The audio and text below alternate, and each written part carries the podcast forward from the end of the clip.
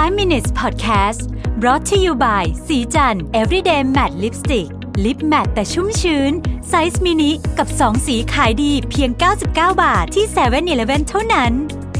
สวัสดีครับ นี่คือ 5 minutes podcast ไอเดียดีๆใน 5 นาที คุณอยู่กับประวิทยานุสาหะนะครับ ผมไปเจอบทความหนึ่งมาจาก Business Insider ซึ่งพูดถึงเรื่องของตัวเลือกที่นอกเหนือจากการเรียน MBA นะครับ เขาบอกว่า เออชื่อบทความนะฮะชื่อบทความว่า five alternatives to an MBA that cost less and have similar benefits นะครับก็คือว่าทางเลือก 5 ทางนะครับแทนการเรียน MBA ที่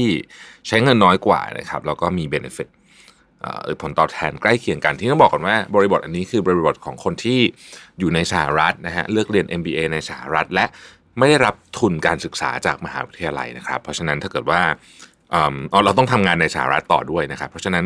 ถ้าเกิดว่าเราเช่นเรามาจากเมืองไทย กลับมาทำงานที่เมืองไทยไปเรียน MBA ที่สหรัฐ อันนี้อาจจะไม่ apply เนาะแต่ถ้าเกิดเป็นเรียนที่นู่น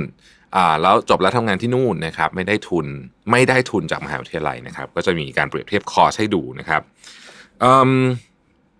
การเรียน MBA เนี่ยนะครับถ้าเกิดว่าคุณไม่ได้ทุนเนี่ยนะฮะก็ส่วนใหญ่ก็ใช้เงินประมาณสักแสนเหรียญนะฮะขึ้นไป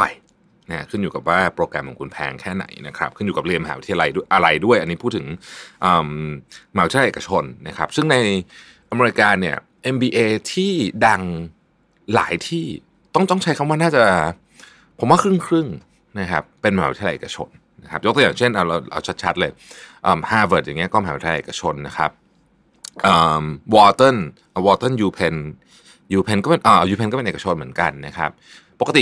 university of เข้าใจว่าจะเป็นของรัฐเนาะแต่มันมีบางอันที่ที่เป็นของเอกชนนะฮะ Yale อะไรอย่างเงี้ยนะครับ เอกชนนะครับเอ่อ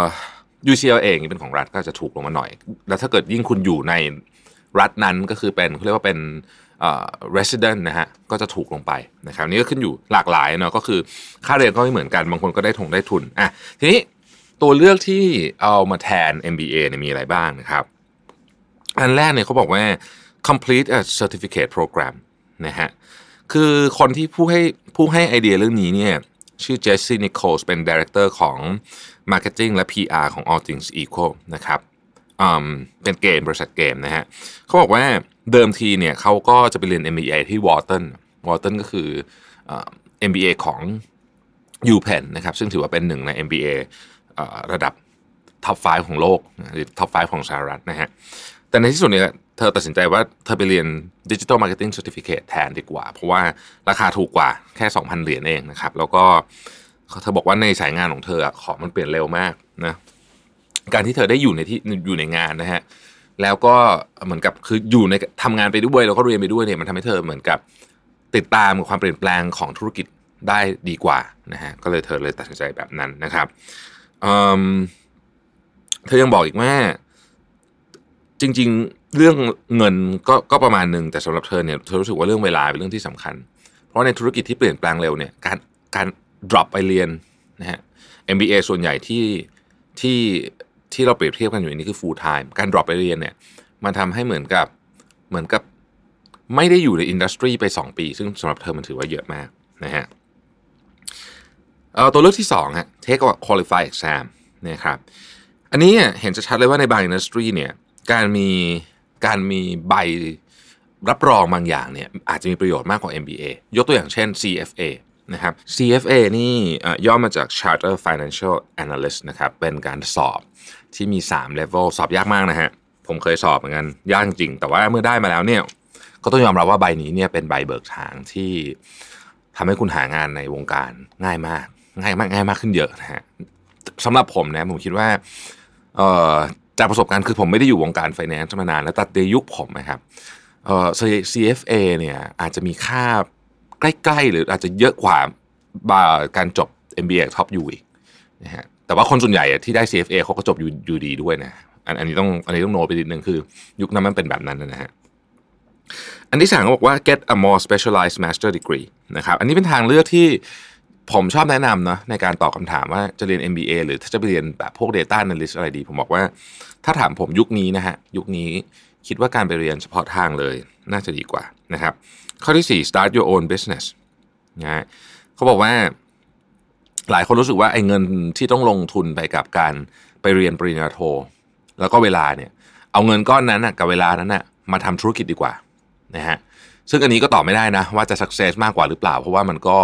มันก็มีปัจจัยหลายอย่างนะครับ แต่ก็เป็นการมองวิธีหนึ่ง สมมติคุณต้องลงทุนเรียนหนังสือ ทั้งหมดสมมตินะฮะสมมติว่าออกไปอนอกเมืองด้วย ไม่ได้อยู่ไม่ได้อยู่ในเมืองที่ตัวเองอยู่ต้องไปเช่าบ้าน อะไรอย่างเงี้ย สมมติบวกลบคุณหารแล้วเนี่ยต้องจ่ายเงินเพิ่มแสนห้าหมื่นเหรียญก็คือประมาณสี่สี่ล้านห้าแสนบาทห้าล้านบาทสมมติเนี่ยนะฮะก็มานั่งคิดดูว่าเอ๊ะไอ้ห้าล้านบาทเนี่ยมันมันเอามาทำธุรกิจแล้ว แล้วเรามีโอกาสที่จะไปได้เร็วกว่าหรือเปล่าอันนี้ก็ต้องก็ ก็เป็นมุมที่สามารถคิดได้ อันสุดท้ายคือ attend networking events นะครับ คนที่ให้สัมภาษณ์เนี่ยเขาบอกว่าเขาเนี่ยใช้วิธีการไปอีเวนต์ต่างๆ เพื่อรู้จักกับคน แล้วในสายธุรกิจของเขาเนี่ยมันมีประโยชน์มากกว่าการไปเรียนอีกนะครับ ก็แล้วแต่ผมยังผมผมคิดว่า MBA เองก็ยังเป็นเป็นการเรียนที่น่าสนใจนะฮะแต่ก็ขึ้นอยู่กับว่าคุณจะไปใช้ทำอะไรด้วยเอ่อแต่เวลาคิดถึง ต้นทุนต่างๆ พวกนี้เนี่ยผมว่ามันก็ดีนะเวลาเราเอาตัวเลือกสองทางมาเปรียบเทียบกันมันทำให้เราเห็นภาพอะไรชัดขึ้นนะครับ ขอบคุณที่ติดตาม 5 minutes นะครับ สวัสดีครับ 5 minutes podcast presented by สีจัน everyday matte lipstick lip matte size mini